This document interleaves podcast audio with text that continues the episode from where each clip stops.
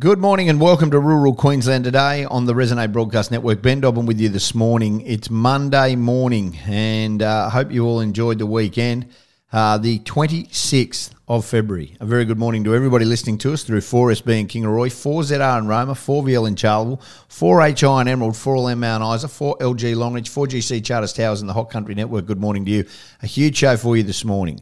We have so much going on. Uh, Gavin Basket will join us, the Winton Mayor. We'll also talk with David Littleproud very shortly. John Walters from Rural Aid, and off the back of the Woolworths uh, C E O getting absolutely pushed out, resigned, sacked, we'll talk with a professor on what Woolworths can do to try and rectify their brand. It's a big show for you. It's Rural Queensland Today. You can go to the Resonate Broadcast Network anytime you like. Rural Queensland Today. Um, on Spotify, our Facebook page, and ben dot dobbin at rural q l d today dot com dot a u. A very good morning to everybody. Let's get into it. Rural Queensland Today on the Resonate Broadcast Network. David Littleproud joins us next. Welcome back to Rural Queensland Today. The member for Maranoa joins me this morning and leader of the National Party. Um, and boy, oh boy, is there some headaches in Canberra at the moment. David Littleproud, good morning. Thanks so much for being with us. Yeah, thanks for having me, mate. Um, look, when we sit back in our seats and, and you're in the seat of Maranoa and you, you, you get around your people and you understand and you listen, you hear so many things that happen. But border security and biosecurity are two things that we have always wanted and needed. And the L N P, along with the National Party, did a phenomenal job over many, many years of protecting our borders. But things have gone to the wreck and ruin. Um, this week in and over the last couple of weeks, there's been so much talk about that. Arrivals, illegal arrivals, biosecurity risks. They want to tax us, the ratepayer, to try and get something. Now, Murray, what backflip, but boy, oh boy, haven't the boats is a scary situation and one that we should not take for granted. This government at the moment is Rafferty's rules. Yeah, mate, look, uh, the primary responsibility of any government is to keep its people safe. And this government has no idea. And let me tell you, the boat arrivals uh, is a new business model of the people smugglers. What they've done is they're simply dropping them off and going back and getting ready to do another run. And the reason the boats have started, it's because of the one hundred forty-nine detainees that this government let out. In fact, they only had to let one out because that's what the High Court said. Uh, but the High Court also gave them, as far back as June last year, a very big heads up in a preliminary findings hearing that uh, the High Court was likely to say that the minister couldn't uh, order people into detention. It had to be a court uh, because it was unconstitutional. Uh, the minister had briefings from the Solicitor General uh, two or three times, but unfortunately didn't bother to turn up to them. He let his staff uh, take those briefings about what could be done in terms of preventative measures uh, that legislation can be brought in to keep these people uh, in court, uh, in detention, I should say, uh, once the High Court decision came down. But instead of being at these uh, at these meetings, very important meetings and keeping you safe, uh, the immigration minister was off uh, campaigning for the Yes case. Uh, he was out running around trying to, to drum up support for the failed four hundred fifty million dollars referendum of oh Anthony Albanese. And so he missed the opportunity Uh, to bring in uh, and to have legislation ready for when that High Court decision came. And he could have uh, simply released one and then tracked that one person. Instead, he let out one hundred forty-nine, and there's over thirty of them, uh, that uh, seven of which are uh, convicted murderers, uh, thirty of them are uh, Why would he do sex this? offenders. Why would he do this? Oh. Like, I mean, this is the thing that he – this is on his hands. He can say what he wants. And he can blame, and he can. These are the facts. It's competence. It is it's, actually, it's pure competence. Yeah. It's it's it's about the fact that he does not have the competence to be the minister, but the buck stops with the prime minister because those those same briefings that immigration uh, minister's staff turned up to, the prime minister's office also would have been part of that. That's how our system works: is the prime minister's office is always aware of, of briefings uh, that departments give their ministers, so that the Prime Minister also knows. So the Prime Minister was also too too focused on his failed referendum that they didn't see the warning signs and didn't bring into legislation. And when they did bring the initial legislation in, they didn't even plan to track these people. They only let out one hundred forty-nine, of which thirty-seven were hardcore criminals convicted of crimes that that are in our society hideous. Uh, and, and in fact, they weren't even going to track them. We had to amend their own legislation to say you might want to keep an eye on these people when you let them out, because if you lose sight of them and they do something, then we're in trouble. And in fact, I think it's twelve have reoffended since they were let, let out. Uh, they've been caught by state police and actually charged and taken back to detention because they broke their their orders. Uh, so these people are not good people. And the fact that, that this government has just been asleep at the wheel, what that did is send a big signal to the people smugglers. They So they're just looking for any angle. And the angle that they came up with was, this government, you'll go into detention, and now the High Court's made this decision. The government's going to let you out. You'll get in, you'll get put into jail uh, for a little while, and then they're going to have to let you out. Uh, and this is what's opened up the business model. This is why now there's a, a drop-and-run model by the people smugglers. Drop them off, uh, let them uh, negate the, the, the, the coast and the lizards up there, uh, and uh, hope they don't get chewed up, but you're on your own after that. And that's that's what this government has done. And that's, unfortunately, means that we're all vulnerable, because the people that are coming, we don't know who they are, uh, and they open up a great vulnerability to our no. nation's security and our people's security. It, it, it's beyond it's beyond scary. It really is. Uh, look, we, we, we're back in our state, and youth crime is at the forefront, um, and we've seen the, the police commissioner here of this state resign.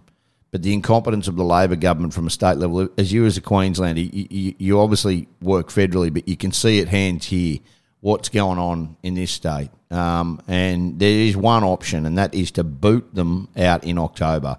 I mean, we've never seen a, a, a report came out in Queensland that fifty-eight percent of people in regional Queensland fear for their safety. I, I mean, I, I just am in disbelief at that. I mean, we, where have we gone from a state that's so proud and united to a state that's gripped with fear? And, David, it, it, it happens in your electorate. It happens where I live. It, it is just harrowing what is going on with the youth crime issues. Yeah, and look, this government's been asleep at the wheel. They've lost control of our health system, and they've lost control of our streets.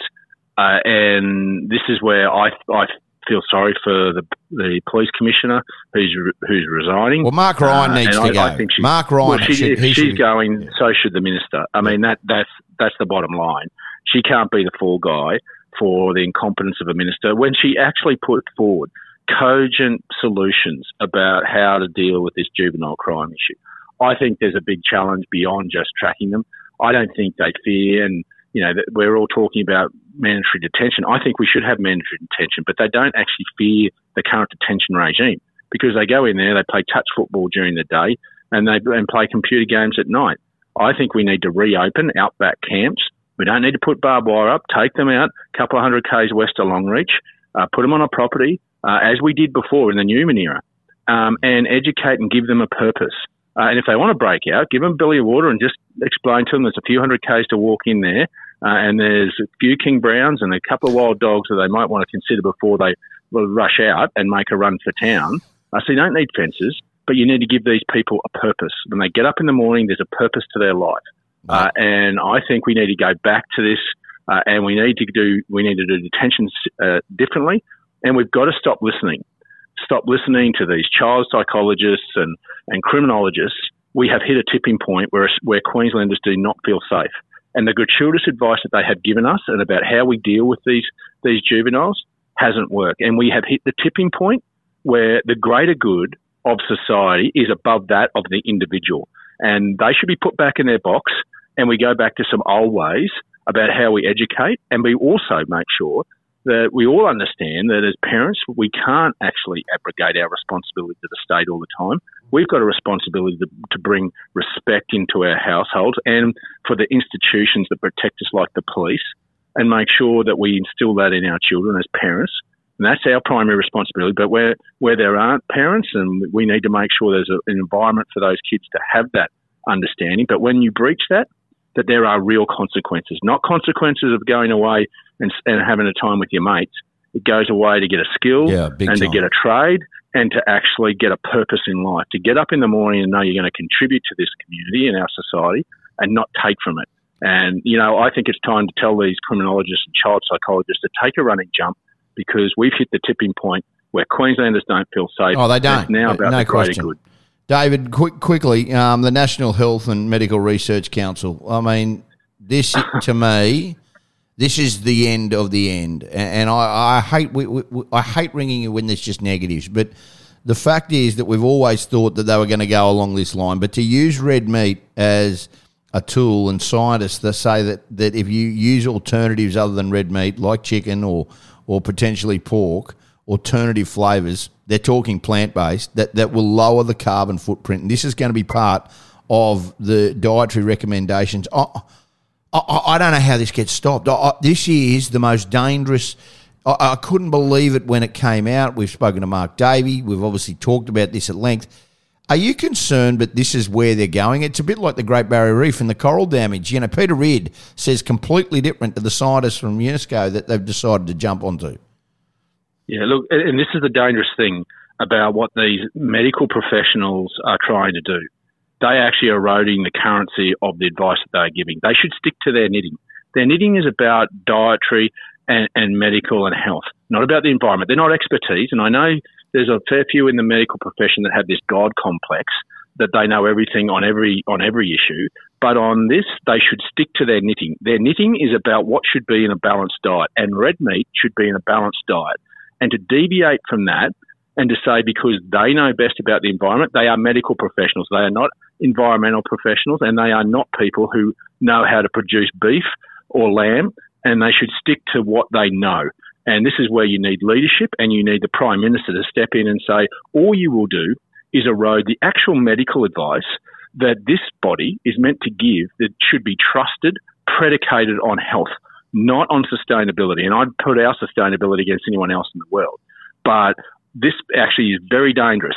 And these medical professionals need to pull their head in and get rid of this God complex that they have and stick to what their actual job is, to give us advice about what is the best diet. And the best diet will always have red meat in it.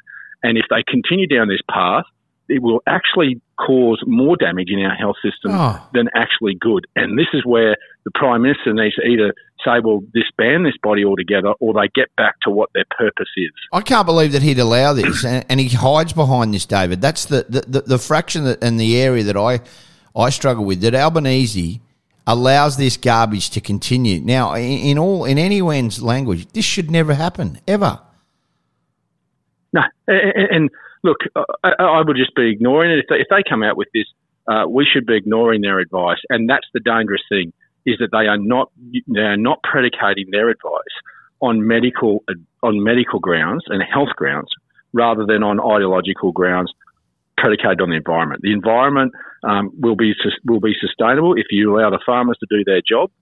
Uh, their profit and loss is intrinsically tied to the health of their land. Uh, and I can tell you, they're looking after that. You just look after making sure that the science that you actually understand, which is medical science, is what you stick to. Yeah, well said. Appreciate your time this morning. Thanks so much for being with us. Thanks for having me, mate. Good on you. Member for Maranoa, David Littleproud. We'll take a break, come back with more. Rural Queensland Today on the Resonate Broadcast Network. Uh, Winton Shire Mayor is Gavin Basket. He joins us this morning on Rural Queensland Today. Good morning, mate. How are you? Good, Dobbo. How you going, mate? Really well. Um, really well. Uh, obviously, we spoke a couple of weeks ago and there were some concerns around uh, the properties that have been purchased and the way and the alleged properties that they have, so it is believed that the government have bought, and whether or not they're for the wildlife corridor trails or to, to increase national parks, that's regardless. But it's taking prime agricultural land and, and also the opal mining business, putting it at risk in your area. Now, tomorrow, you actually might have some progress in such. Yes, mate. Yeah, no. So with our um, rapid meeting, which is the seven councils in our area, we are having a meeting and we've got Minister Linnard coming along and her department to discuss these issues. So, yeah, like you've highlighted, the concerns about the opal industry in our shire is a big issue. And also in the other neighbouring shires where these properties are, um, concerns by the neighbouring landowners to do with um, management of um, pests and looking after the land and, and shared facilities that they've got there at the moment, and um, loss of income to the shires through their rates and that. So there's several issues that we'll be raising with the Minister and her um, department to try and get some clarity going forward. So are you concerned of the long-term effects that this is going to have on your community? That's the big thing I'm worried about for you. Oh, definitely, mate. Like, there's the, the stuff that you can put your uh, finger on pretty easily of, like, losing people off these property, losing income off these properties, of stock, um, people that work and live there, the shopping in the towns, the transport industry, they'll all be affected.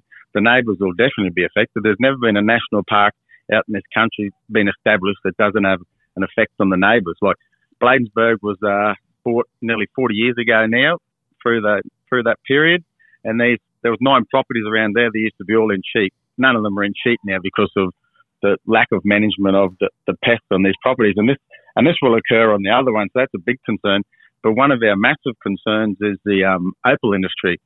Down there in that area, like, we've got the Opalton, and it is the uh, best production fields in the world of boulder opal, which is our national gemstone and gets sold all around the world. And um, we did get some correspondence from the minister the other day saying that um, in down Tonkaroo, existing mines will be allowed to stay there, but that's no um, future for the industry, because once the existing ones are finished, no more will be allowed in there. And Opalton, which has been there for almost one hundred forty years, wow, and is a great economic driver in our economy, potentially could be shut down in the next five years, which is very disturbing.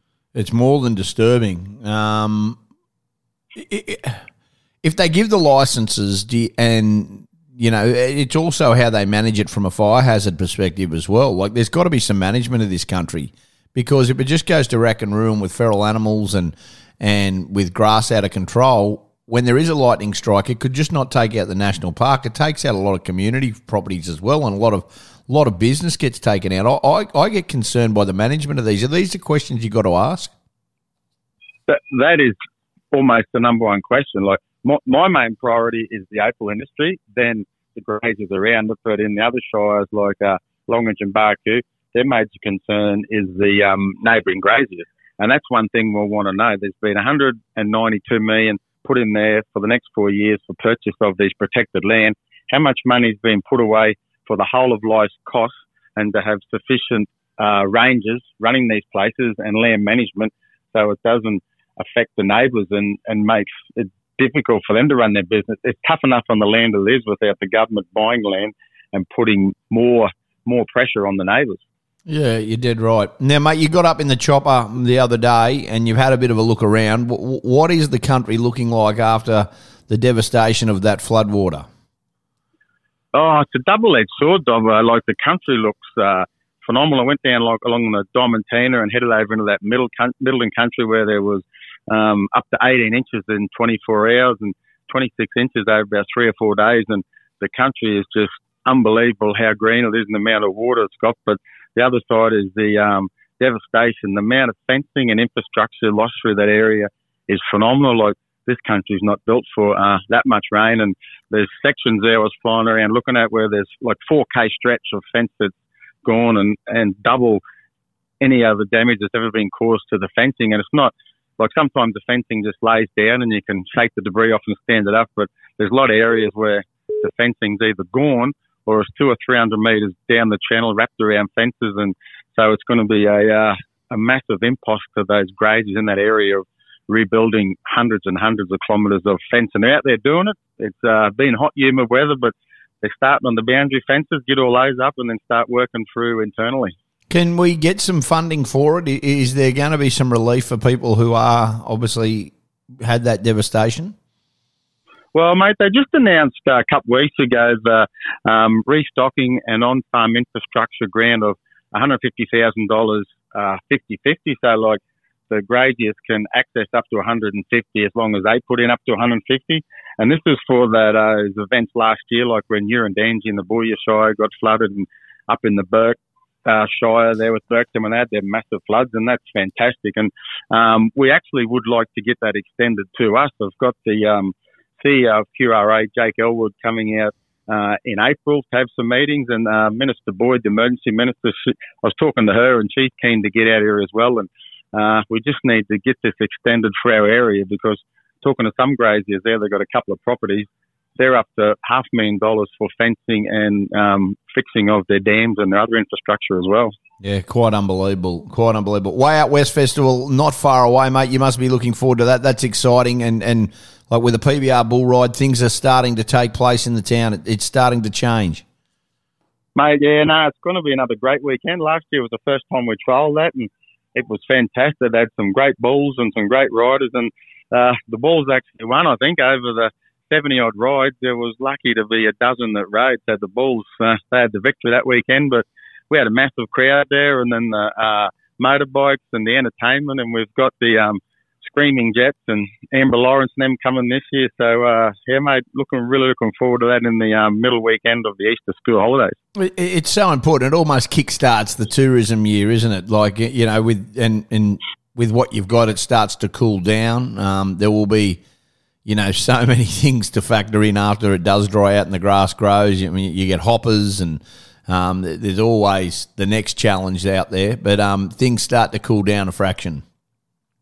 Mate, yeah, no, we did the first Way Out West Fest back in two thousand eighteen for the um, reopening of the Walsh Matilda Centre after burnt down, and it was just so good for our, our businesses that we've kept it going from then, and it really kicks off the tourist season. That's that trying to extend their shoulder season, and you get a couple of thousand people out here for the weekend. The businesses love it, and even the communities they travel through Um, love it. So we've worked really hard to keep it going, and next year is one hundred fifty years of Winton, so we've started planning for a, a massive event um, next year, not only for the Way Out West Fest, but through the whole year. Uh, it, it's going to be a huge year next year. Gavin Basket, Winton Shire Mayor, appreciate it. I hope the meetings go well tomorrow. I really do. Um, that's an important part of what is going on at this present moment. Thanks so much for your time. Thanks, Dobbo. See you, mate. Good on you. We'll take a break, come back with more. This is Rural Queensland Today.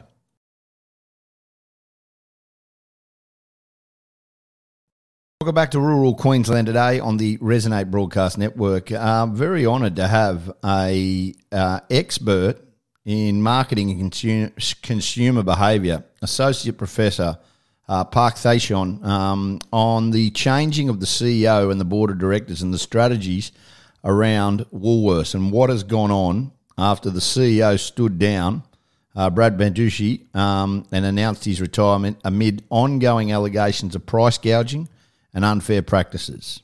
It hasn't been a good look.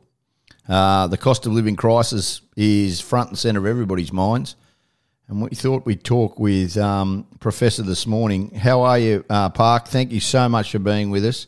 Uh, quite an Thank interesting, you so much for, an interesting couple of sorry. weeks, hasn't it? Been quite unbelievable what has gone yeah, on. Yeah, that's right, that's right. And good morning, and thank you so much for having me. So there, there have been, in terms of bullies, there have been quite a few, you know, pushback and uh, bad reputation for months. It's actually started since last year, since of the higher living cost of crisis and, and, you know, expensive products, egg, meals and all that, and became much worse when it's hit by the Australian Day uh, debate of, you know, should they remove those Australian Day merchandise and all that.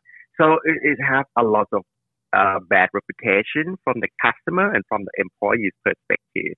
And I felt like Um, they have to come up with some type of strategy, and, and obviously being a C E O and all that is they have quite uh, pressure in terms of that work. And this is one of the strategy, which is the exit strategy for a leader to, to step down and let someone else be, you know, be uh, take over. So it, it gives like a new fresh air, like a detox type of thing to yeah. the bad reputation that they have. Well, they've got a dreadful reputation, and, and you're right. Um, the price gouging question has been asked, and, and whether or not the watchdog is actually going to do something is a whole different thing. But I really feel the Australia Day and pulling the Australia Day uh, merchandise from their shelves created enormous outrage and sparked um, the beginning of the end for the C E O. Yeah. Now, yeah. with the supermarket's reputation, th- there, there is fundamentally um, been some question marks raised over the way that they operate and how they behave. Now,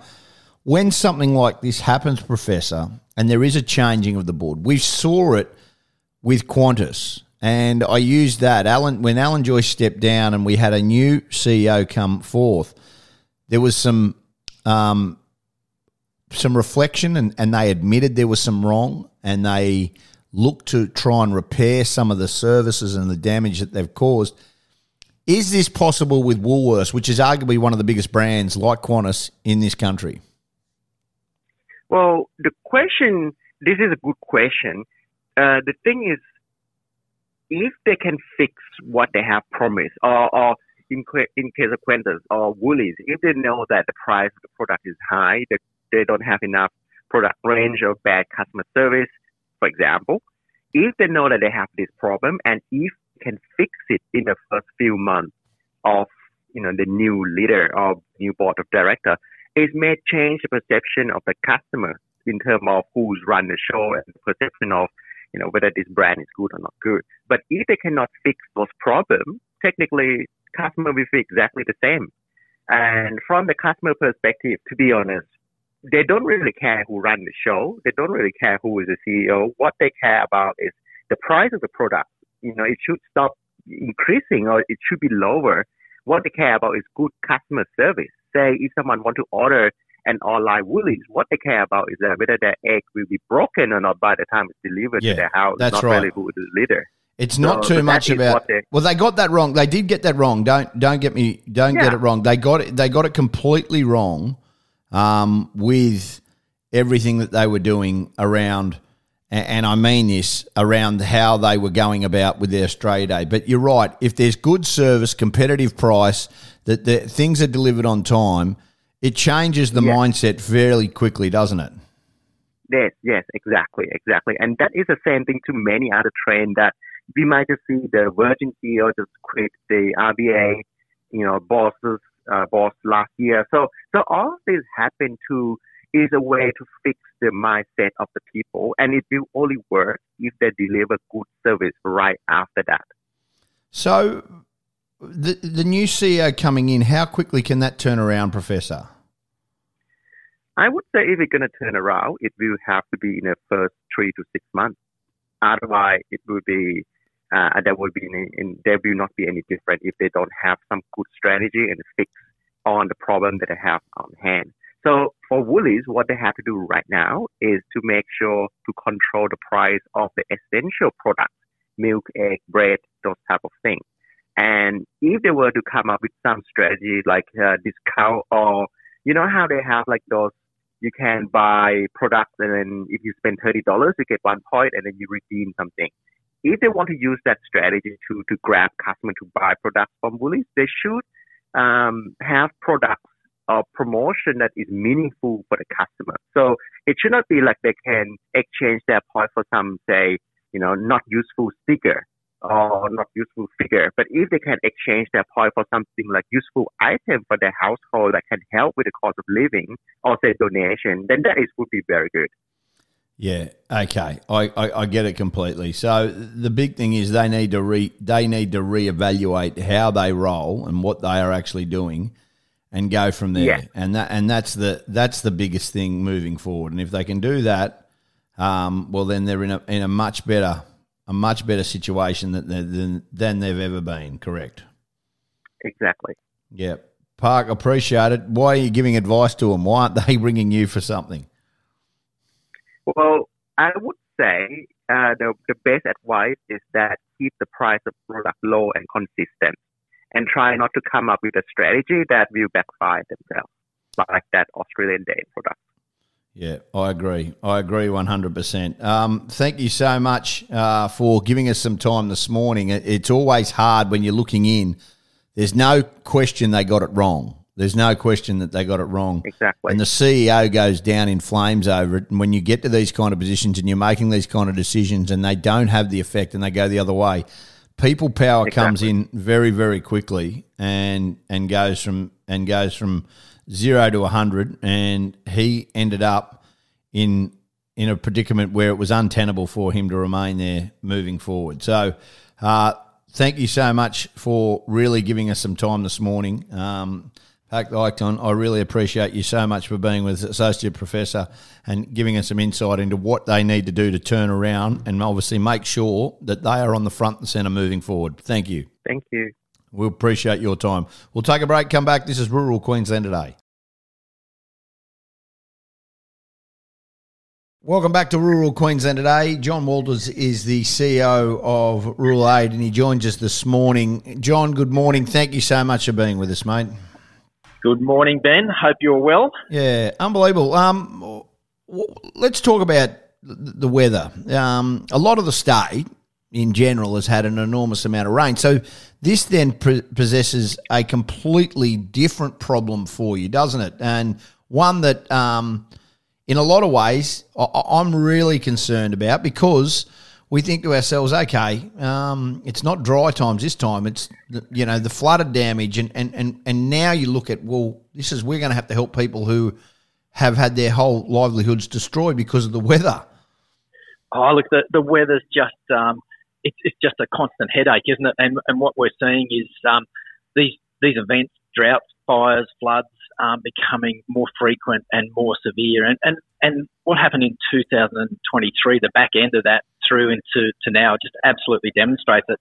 I remember just uh, a little while ago that you and I were talking about how August, September and October had been the three driest months on record, and we're really bracing and gearing up for, a, for a, another um, big and challenging drought.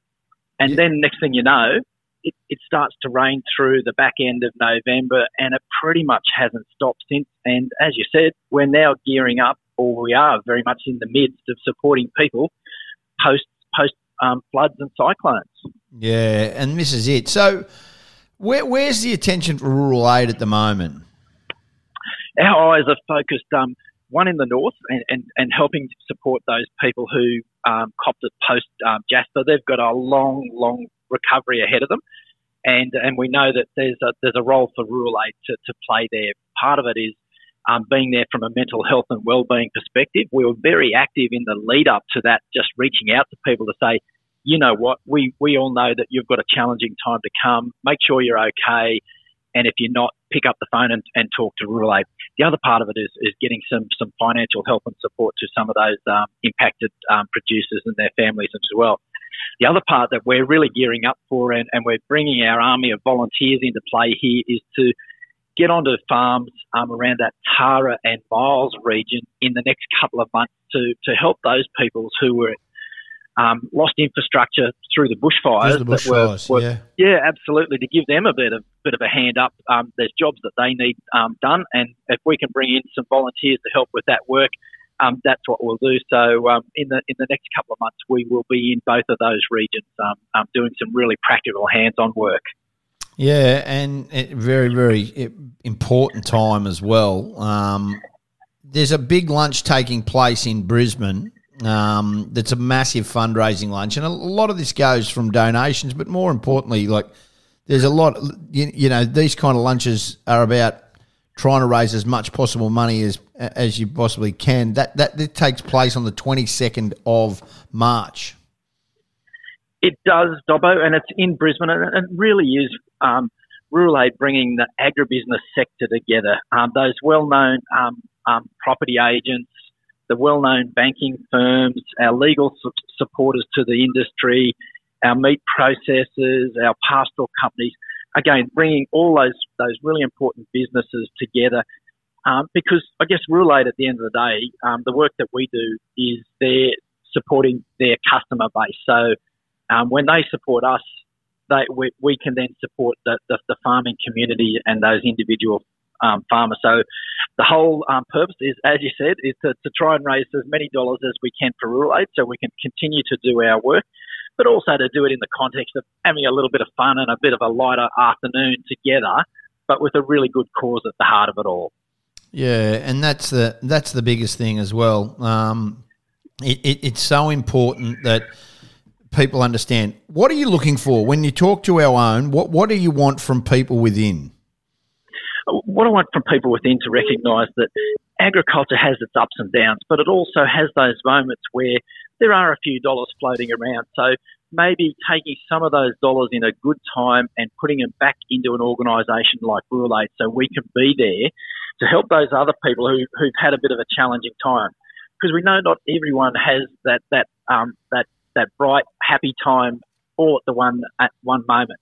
So that that really important, farmers supporting farmers and doing it through an organisation like Rural Aid. Because when those big, big drought events and those really big um, other challenges come along, from a Rural Aid perspective, we're not necessarily going to be asking those same businesses to be the supporters. We're going to ask the wider community and those other businesses, be it a Qantas or be it some of those other big corporations, maybe that's their turn then to, to provide that help and support. But um, farmers have a role supporting farmers, and Rural Aid can be that organisation that does it. Well, it's the most trusted rural charity, and you stand with farmers. And that and that is time and time again, we've seen it, we know it, we know what you do, and people can get in touch. It's very simple to get in touch. Um, you know, rural aid dot org dot a u, it's, it, it's, it's as simple as there. And people... we have to look after our own, and I mean that. Like, that's the big thing that I try to find. I, I try to find that it's all right for us all to look outside, but if we don't look after each other, we got nothing. And your programs are well documented. There's easy ways to donate. There's just so many ways to donate, and you're always looking. Now, there, there's these lunches and there's so much, but I implore people to go to rural aid dot org dot a u. It's all there. John, thanks so much for being with us this morning, as usual, mate. Just outstanding, and we really appreciate everything you're doing. Um, it's just a great message to raise and also to make sure that everybody's across it. Thanks so much, Dobbo, and we can't do what we do without people like yourself um, absolutely being champions of the organisation, and we're, we're very grateful for that as well. Thank you, mate. Good on you. We'll take a break, come back. This is Rural Queensland Today on the Resonate Broadcast Network. We really appreciate your time this morning. Thank you, mate.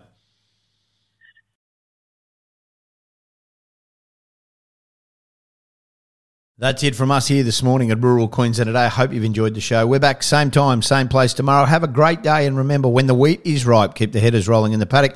We'll be back again tomorrow morning from nine a m. Our guest tomorrow is a standalone show, and you will not believe it. David Connolly. Yep, he'll be joining us tomorrow on Rural Queensland Today. Bill McDonald joins you next. Have a great day. Till next time, it's bye for now.